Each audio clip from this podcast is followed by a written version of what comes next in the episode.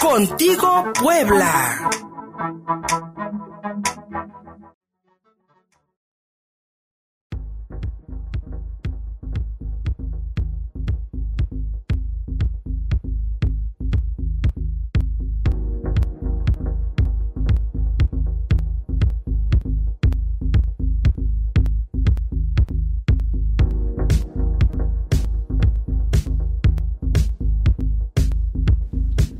10 de la mañana con 24 minutos. Aquí estamos contigo, Puebla. Mi querido Gustavo Barrientos, cada viernes con nosotros, hablando. Ay, no, es jueves todavía.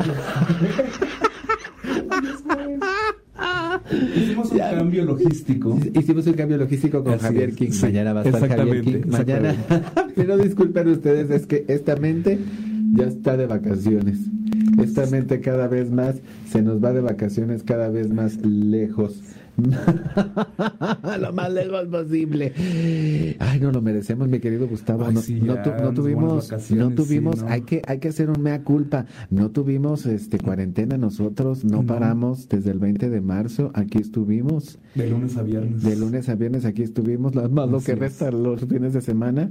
Y pues creo que nos merecemos unas merecidas vacaciones, querido amigo. Así es, y pues en estas vacaciones también no tuve la oportunidad de ir al cine en todo el año. De hecho, vi, creo que tres películas en cartelera este año.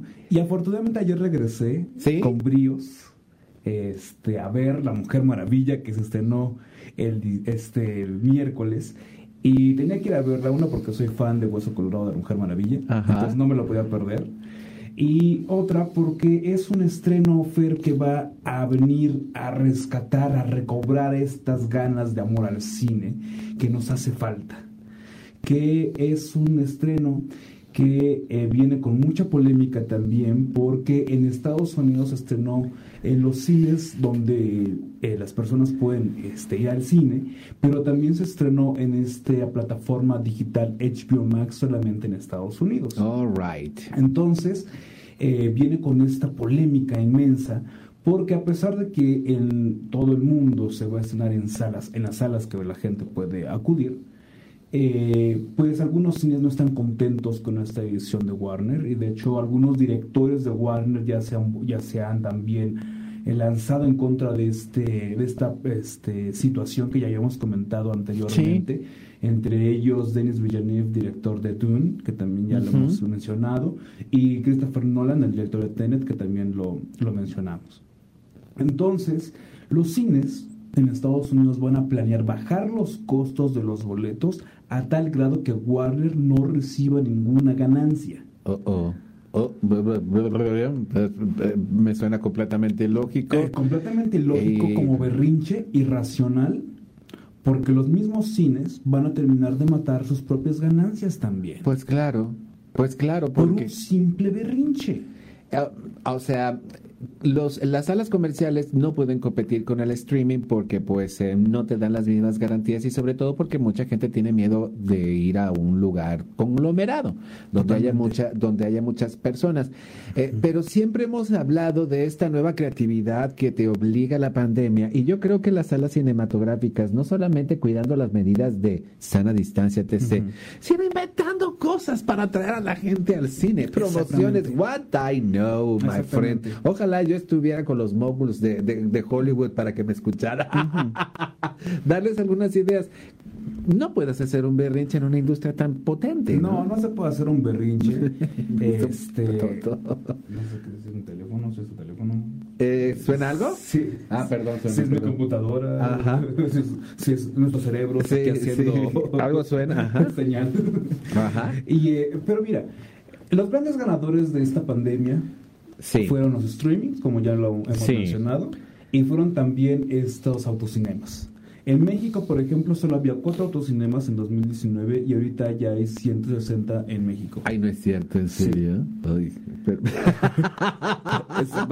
Sí. Entonces, eh, la gente está buscando cómo diversificar su entretenimiento, cómo salir de esta realidad que lo tiene deprimido, que los están deprimidos. Vivimos sin cine, sin teatro, sin circo, sin este sin nada. sin espectáculos de tipo público que son necesarios. No solamente el, el, el, el, acceso a las bellas artes, porque es muy impersonal verlo en una computadora, de verdad es muy difícil.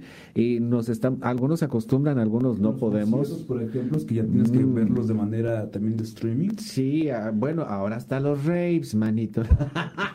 ahora hasta las fiestas de electrónica las hacen este en, en streaming. Yo no entiendo a los chavitos que estén ahí Un en famoso de la Ciudad de México este que hizo su aniversario en transmisión web, en ah, donde toda la gente también estaba así con sus computadoras y sus cámaras bailando y festejando del interior de sus casas. Oh, no es lo mismo, jamás va a ser lo mismo, digo, de verdad, sí. Estamos viviendo una mala película de ciencia ficción. Una terrible, y ya le veremos las consecuencias, porque si de por sí las redes sociales nos han distanciado. Claro. Este, ahora la pandemia, pues peor. Pero bueno, háblame de Gal Gadot. Mira, está en su punto. La verdad es que es un.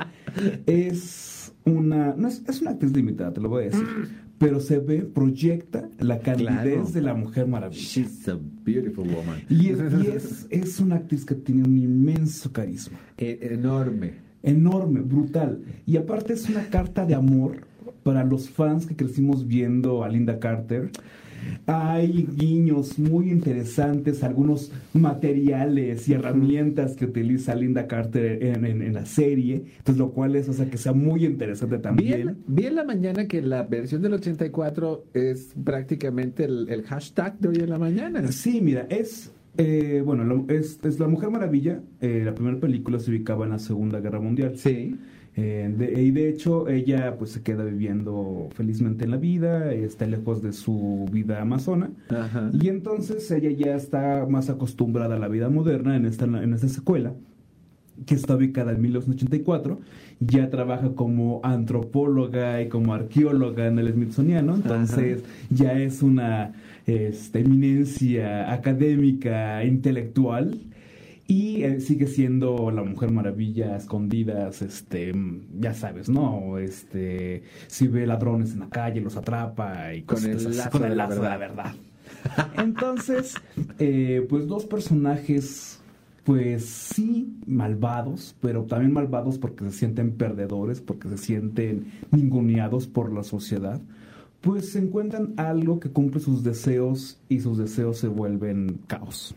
Mm. Entonces, es, de eso versa la película justamente, ¿no? De que todo lo que deseamos y que todo lo que aspiramos puede llegar a convertirse en algo negativo. Por ejemplo, yo deseo ser rico, pero a la vez, a la vez esa, esa riqueza me puede quitar algo que sí sea valioso en mí.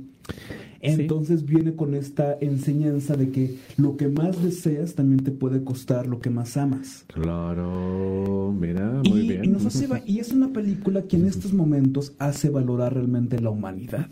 Y cae en un momento valioso, icónico, que en estos momentos de desesperanza nos va a ayudar a entendernos como humanidad. La Mujer Maravilla tratando de salvar a la humanidad y Gal Gadot, de mis preferidas. Yo sé que está limitadita, pero ¿sabes qué me encanta de ella?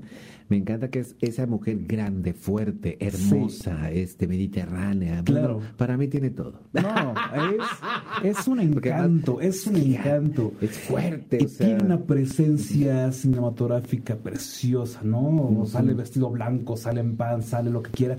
Y, y la ves, o sea, destaca, es bella.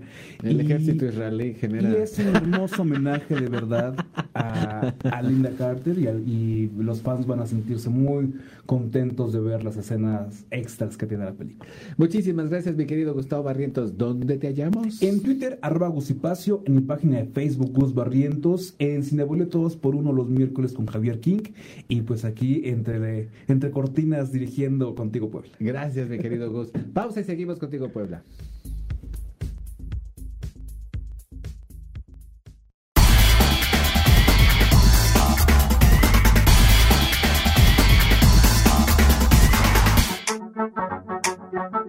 Contigo Puebla.